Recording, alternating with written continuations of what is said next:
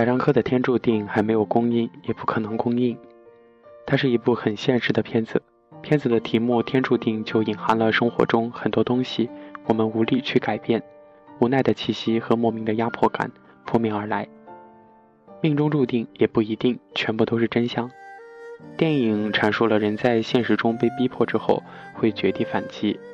个人觉得《天注定》就像是一记耳光，可能稍微有些偏激尖锐。但无可厚非，打在倡导社会主义核心价值观的当代中国脸上，到处都是歌功颂德、大红正砖。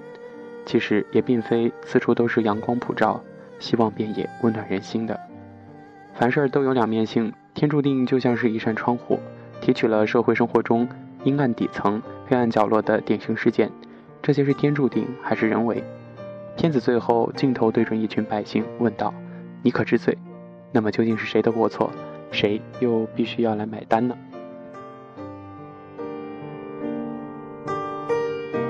片中由姜武、王宝强、赵涛、罗兰山扮演的四位主角身上的故事，都是中国真实事件的再现，通过改编拍成电影。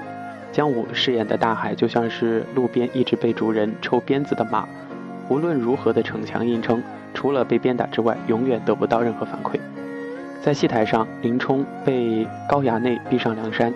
而戏台之下，大海拿出了自己的猎枪，踏上了快意恩仇之路，将那些不把自己的维权当回事的人一一的爆头枪杀，包括那个鞭打马的主人。一声声枪响之后，他们就死了。大海露出了笑容，笑容里边隐藏的东西很多。老马终于不再被鞭打，却依然拖着沉重的马车。姜武饰演的角色窝囊了半辈子，终于提起枪杆蹦了那些白眼过自己的人。狗急还跳墙，何况是人？王宝强的角色是个杀人犯，人做错事之后，可是生活还在继续。赵涛饰演了一个小三，爱上已婚男子，被男子的原配暴打，在足浴场所做前台，遭到顾客的调戏，因为自卫而杀了他人。时过境迁，小玉改头换面来到山西，想要重新开始生活。望着戏台上可怜的苏三，小玉流下了眼泪。而罗兰山饰演的是一个外出务工的男青年，在应该上大学的时间，却在外漂泊打拼。除了要养活自己，还有父母不停地催着要钱。因为聊天儿让工友不小心伤了手，所以就辞工出逃，最后呢，在东莞的夜总会谋生。邂逅爱情无果，进工厂对生活无望，最终跳楼自杀。四个故事貌似没有太多的联系，但是导演将故事一之中出现的梅大亨的娇妻和入狱后改过自新的赵涛，通过招聘联系到一起。想一想，中国那么大，随时随地都在发生一些事情。片子中并联的四个故事，就算是拼接在一起的，也能够被接受吧。贾樟柯的片子比较关注社会现实，《天注定》这部电影中不乏中国社会热点的拼接，基本上都以新闻新闻的方式直截了当的播报。其中，温州动车事故首次在电影中被提及，虽然事件并没有多少内在联系，有一个巧妙之处，也就是刚刚说到的，故事一中出现的煤老板的女人，在经历过企业变更之后开始招聘，刚好出狱的赵涛寻找新的工作。两个人一段对话，让本来无关的事件有着千丝万缕的联系。生活在同一个社会，直接或间接的都会有一些关联。在贾樟柯的片子里面，常运用电视新闻来交代背景或者是环境，所以我们能够理解女老老板对赵涛说的：“我好像在哪里见过你。”应该是见过，那也是在新闻报道上见过。在姜武住的房间里出现过火苗的镜头，火在这里并非希望能量，也不觉得是革命，个人觉得是煎熬和痛苦。他的合法权益被侵犯了，可是自己抗争无果，无能为力。官比民大，却压榨百姓。姜武想要抗衡，却战胜不了权力。尽管心里嘴上都不满意，可是却维权不得。人的忍耐都是有限度的，最终不满战胜了理性，提枪行凶。片子中讲述姜武的时候，出现过被打被骂的马匹。这里的马就像是姜武一类的人的隐喻。马是有野性的东西，但是也可以被驯服。老百姓就像是马，要干活；而牵马的人就像是官，是领导。在姜武干掉村长村长等人之后，把虐马的人也爆头了，让马儿解放了，也是自己在抗衡，寻求解脱。画面略血腥，但冲击力十足，将官民冲突展现得淋漓尽致，引人深省。导演曾经拍过很多关注普罗大众的片子。也深知底层人在社会中的生活状况，比如说王宝强回家之后，村子里的一起打麻将、斗嘴、打架，村镇里无比真实的生活场景被再现出来。杀人犯也是人，有感情、有思想、有温度。王宝强在和小孩子一起看绚烂烟火时，就注意到小孩子的渴望的眼神，在回家的小道上鸣了一枪。两人没有过多的言语对话，却让人感受到这个杀人犯对孩子的一种爱。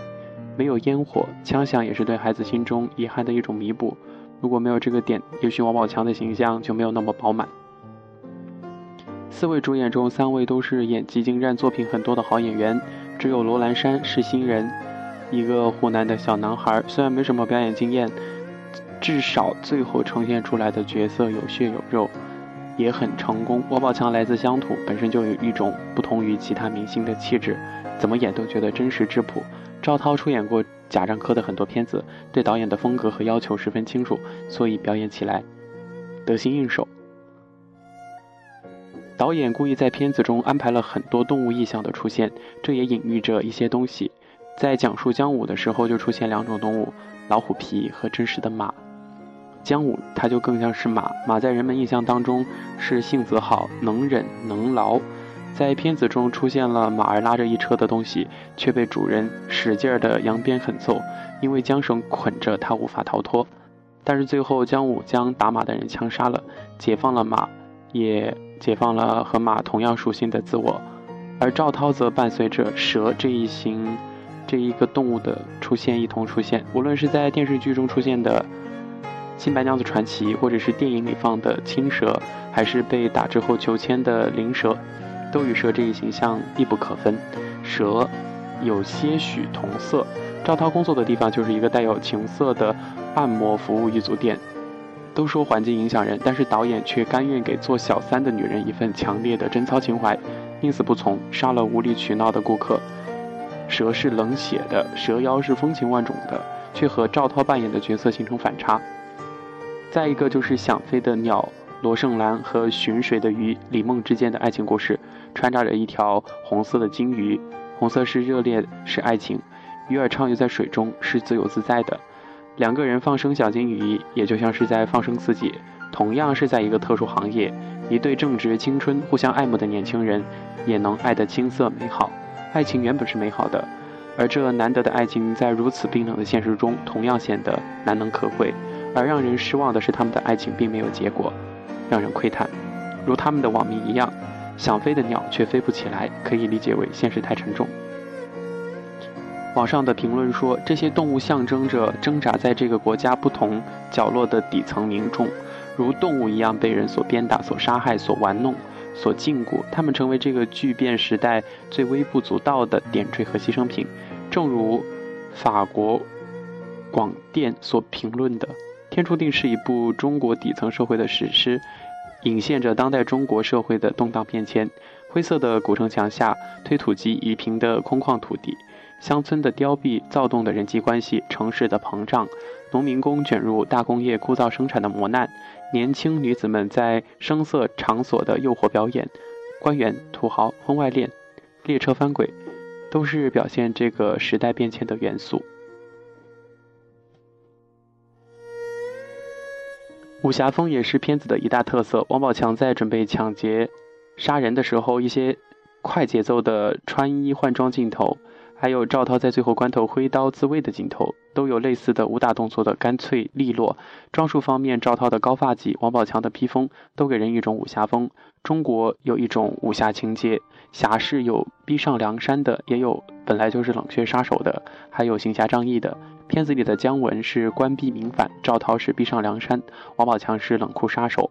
哪里有人，哪里就有江湖。天注定里还出现了一些可以理解为信仰的东西。社会浮躁着，人心不安。